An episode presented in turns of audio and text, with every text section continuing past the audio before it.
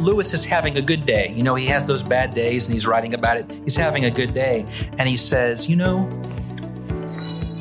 God's not been trying an experiment on my faith or my love in order to find out their quality. He knew that already. It was I who didn't. In this trial, he makes us occupy the witness stand. He always knew that my temple was a house of cards. His only way of making me realize that fact was to knock it down. You're listening to Life on the West Side. Here's Nathan Guy.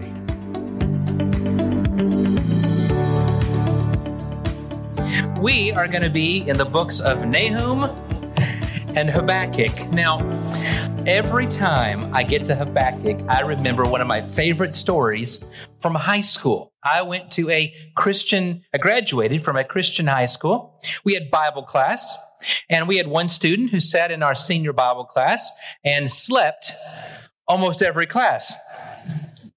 And he must have had his head down on the table of contents of his Bible.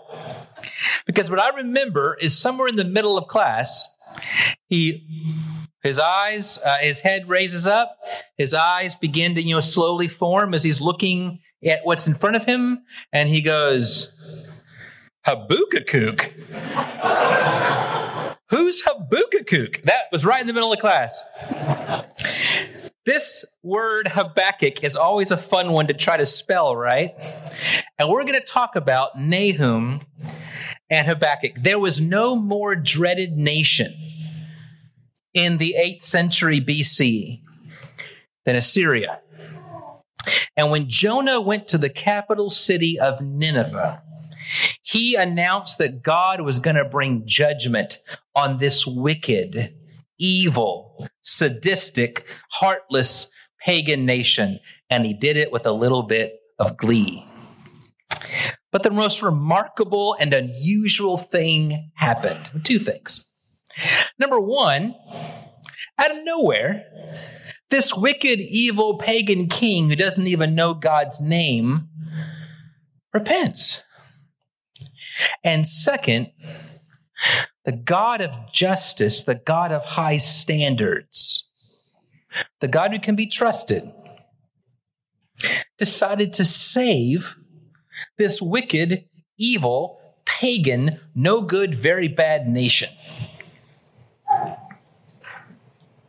And Jonah, whose name means dove, throws a wicked temper tantrum that God, by his very nature, is so merciful and kind, slow to anger, forgiving left and right, and abounding in loving kindness.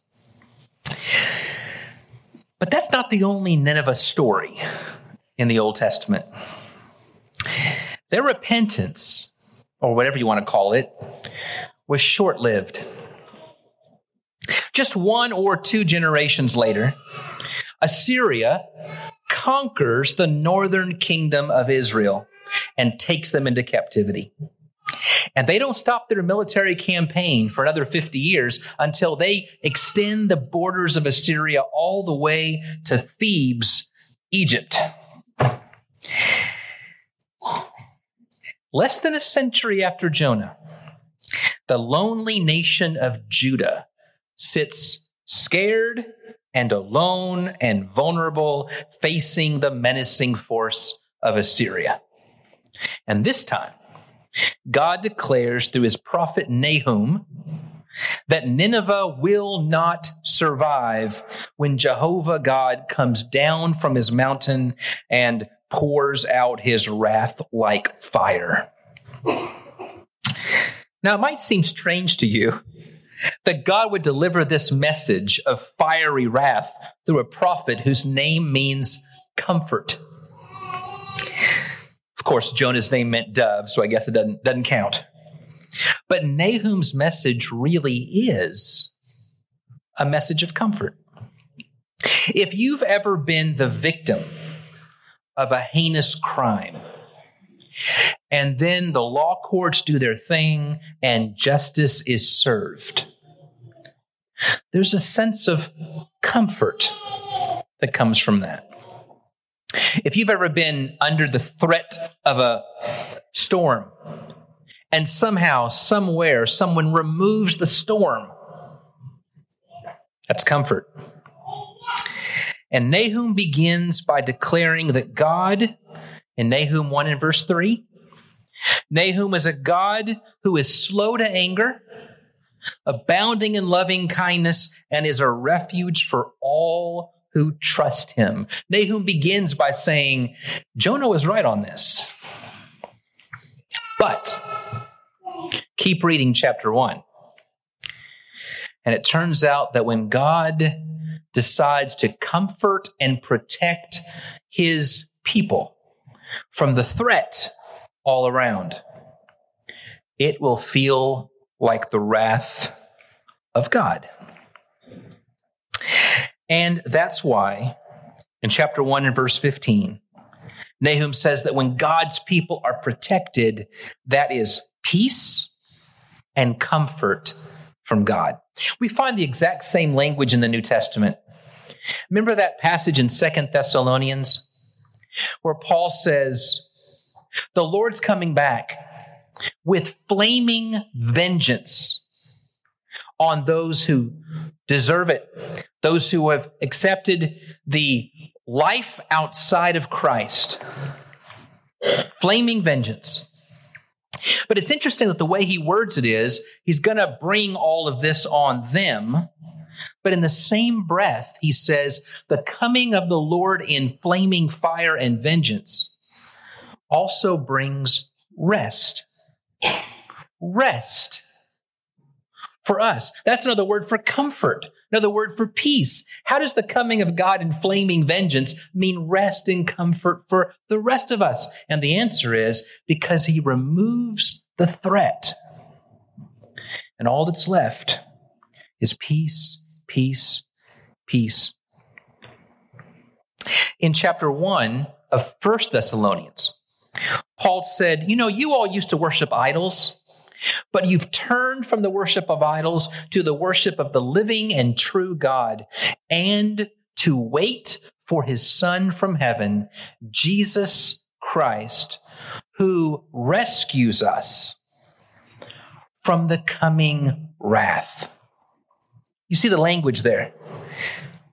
That there's a hopeful message even in the midst of the storm of Nahum you realize that Assyria, they saw themselves as the powerful lion, way at the top of its perch, like the king of beasts.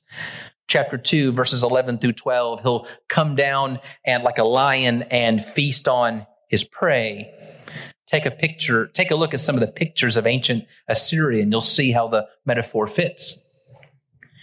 But in a world where you feel like you're prey, for the king of beasts, it's helpful to know that on your side is the creator of all beasts, the creator of all life.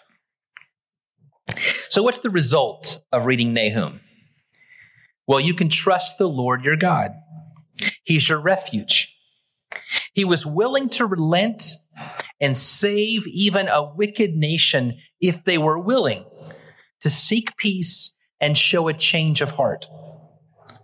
But now that they're bent on destroying those whom God promised to protect, you can trust that God is your citadel, He's your fortress, He's your refuge. Sounds good. And then we get to Habakkuk, or Habakkuk for, for some. By the time of Habakkuk, Nahum's prophecy had been fulfilled. It turns out that Assyria, high on its perch, thinking it owned the world, got brought down because God raised up another nation to take Assyria's place, known as Babylon. And Babylon takes over Assyria, and it asserts itself as the eminent world power. Assyria got what was coming to them. But Habakkuk looks all around And it's, it's sad, isn't it, that sometimes the, the great problems out there end up in some ways just feeling like a mirror to the great problems inside. And so he cries out to God. He says, God, you've got a problem on your hands. The problem is, I know the world is evil. I know they're all going after their own way, but your own people are complicit. And when your own people are complicit, it makes you look bad. And so I need you to fix this problem. Fix the sin and wickedness that's all around us and it's tempting your people. And so could you fix that? And God says, sure. I will judge my people for their iniquities, and I am raising up Babylon to come and take over my people and teach them a lesson. Anything else I can do for you? That's my paraphrase. And Habakkuk come, comes back shocked and says, Yes, now you've got two problems on your hands. How is this right? How is this just? How is this going to help your reputation? How is this good? How is this keeping your promise to Israel? How is this being faithful? How, how can this be? You ever feel that way? You ever feel like there's moments in your life when you feel caught between a rock and a hard place, and it's just impossible to know what in the world you're supposed to do? And you cry out to God, and either He seems silent or complicit in the problems you're feeling and experiencing. I read Habakkuk when I was working on a sermon on Habakkuk when I was 19 years old. And at the same time that I was working on this sermon on Habakkuk, I was reading a book for school by C.S. Lewis. And it was a book that you may have never heard before. It is my favorite C.S. Lewis book. It's called A Grief Observed. I'll tell you why it's my favorite Lewis book. Most of his other books, well, he wrote lots of different kinds of things. I didn't read the fiction. Who cares about Narnia? Uh, I'm kidding. Don't throw anything. Um, among his nonfiction works, most of them are you know, Christian apologetic books. This isn't like that. It doesn't read like that at all. And those are great. It doesn't read like that at all. You know what this is? It's something like a diary where he's writing his thoughts and feelings because he waited forever to get married. And then he got married. And there's some stories about what all that was about, whether that was uh, uh, out of love or because he was trying to help somebody with a green card. There's a long story behind that. But he ends up falling in love with his wife. It's always a good thing to do. And then she dies of cancer. He had already written the book, The Problem of Pain. He had already written the answer book to how to deal with pain. And now he's experiencing it. And that book reads very different than this book. And what I love about it is it's so raw. You ever write in a diary yourself and you'll find you said something on one page last night and your tone and attitude is quite different this morning? That's what every page reads like in this book. I want to give you a quote. Meanwhile, where is God? This is the most disquieting symptom. When you're happy, so happy that you have no sense of needing him, so happy that you're tempted to feel his claims upon you as an interruption. If you remember yourself and you turn to him with gratitude and praise, you will be, or so it feels, welcomed with open arms. But go to him when your need is desperate, when all other help is vain. And what do you find? A door slammed in your face and the sound of bolting and double bolting on the inside. And after that, silence. You may as well turn away. The longer you wait, the more emphatic the silence will become. Why is he so present a commander in our time of prosperity and so very absent a help in time of trouble? It's not that I am in much danger of ceasing to believe in God. The real danger is of coming to believe such dreadful things about him. The book gets better. But do you hear the rawness in the story? God, I want to believe. I've written the books on it. It's not that I doubt you're there, it's just I'm starting to think such terrible things about you. Habakkuk is faced with that situation. God, I know you're there. I've seen what you've done, and I know you're raising up that army and you've got the power to do it. But now, now I've got all the problems I had and then some. What am I and what are they supposed to think of you? In the same book, Lewis says, Talk to me about the truth of religion, and I'll listen gladly. Talk to me about the duty of religion. I'll listen submissively, but don't come talking to me about how the religion consoles me. If you do, I'll suspect that you don't understand. In other words, I don't find comfort. The book of Nahum has already told us that God will and does provide comfort. Habakkuk's having a hard time finding it, and Lewis is right there with him. And so God, in his tender love, doesn't leave Habakkuk in the dark. He answers, Wait, wait. You don't see the end of the story. You don't see all the chess moves. In fact, you don't see the whole board. So let me let you in on just a little bit. Number one, I am going to let Babylon get what's coming to them. This is not the end of their story. Number two, I'm not giving up on my people. This is not the end of your story. I'm teaching them a lesson and it's going to be good for them. I know what I'm doing. Oh, and number three, I'm God. The Lord is in his holy temple.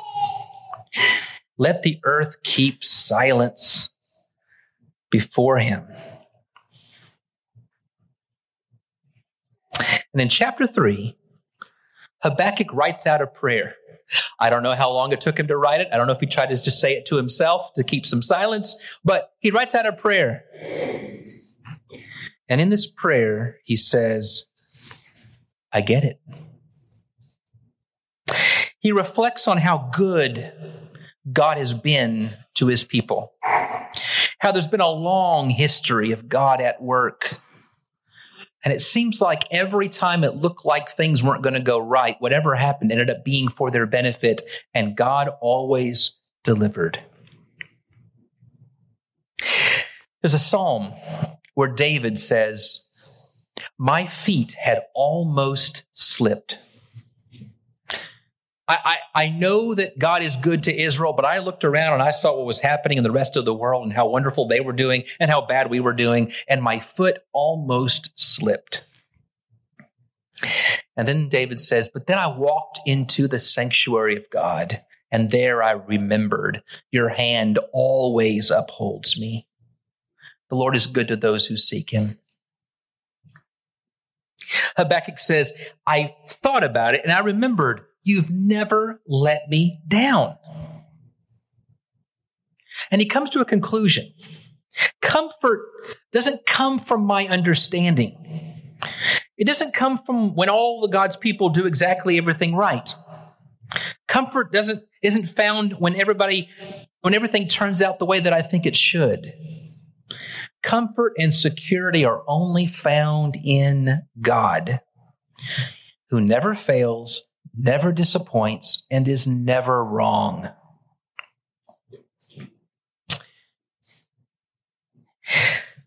I told you I was reading Lewis's book the same time I was working through Habakkuk 19. I'm sure that God put this together for me because I needed to write a lesson and I was a little late getting my lesson together. And it was Saturday night. And I got to this part of the book.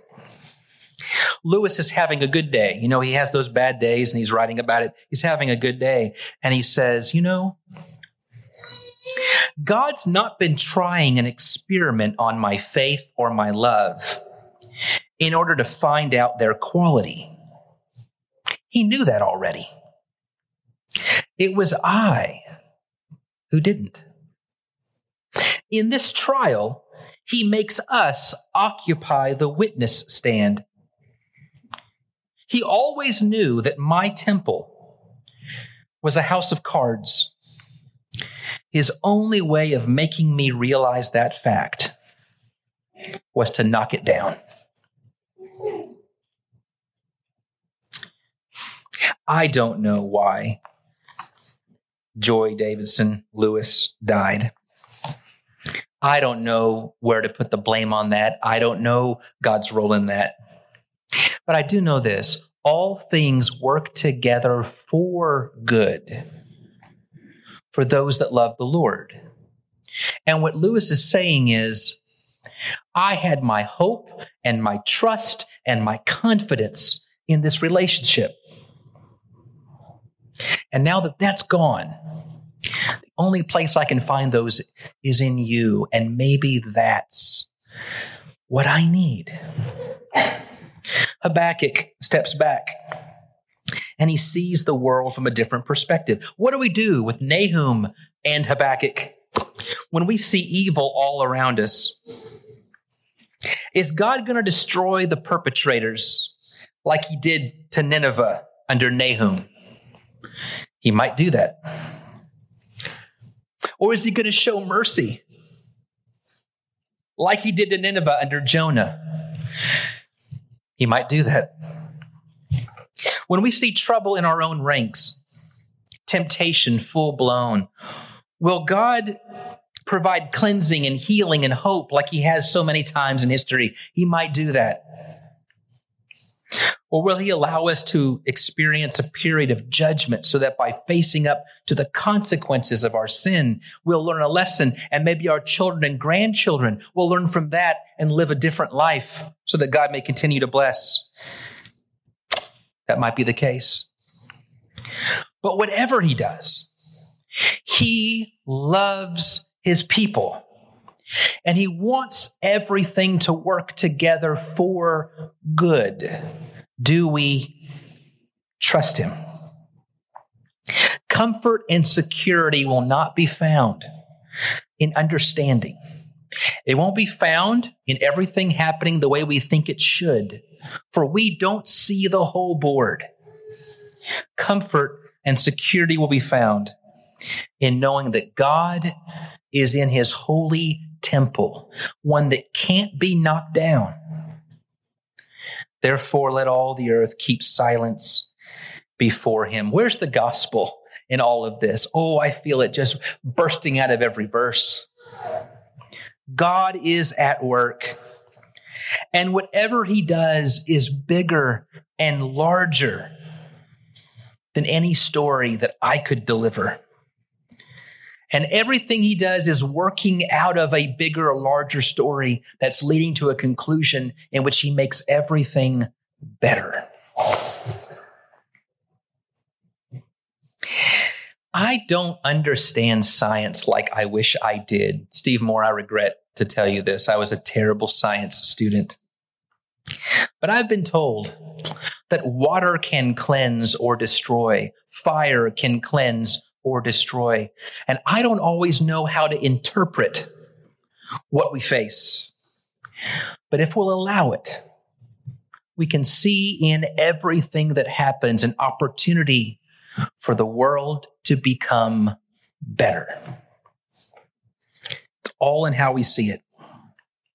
God sometimes gives us glimpses of destruction and judgment, but they're not for all generations.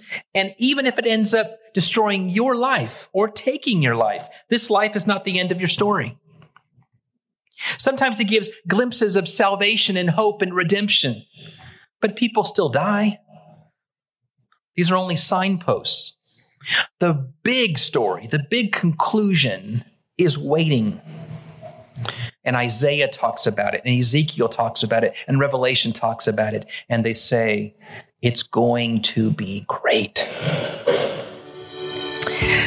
I believe the story culminates in Jesus Christ. And in the cross, we see that God's wrath will bring an end to sin. And God's hopeful, faithful, merciful love will bring hope even to those who at this time have no idea that the offer is even to them.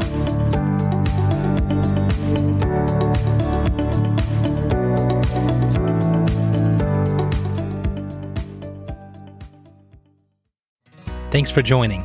No one has ever loved you like Jesus Christ. I hope you feel that love in every sermon that's preached on this podcast. You can find more sermons, transcripts, study guides at nathanguy.com. Please stay tuned for another lesson and rest in the love of Christ.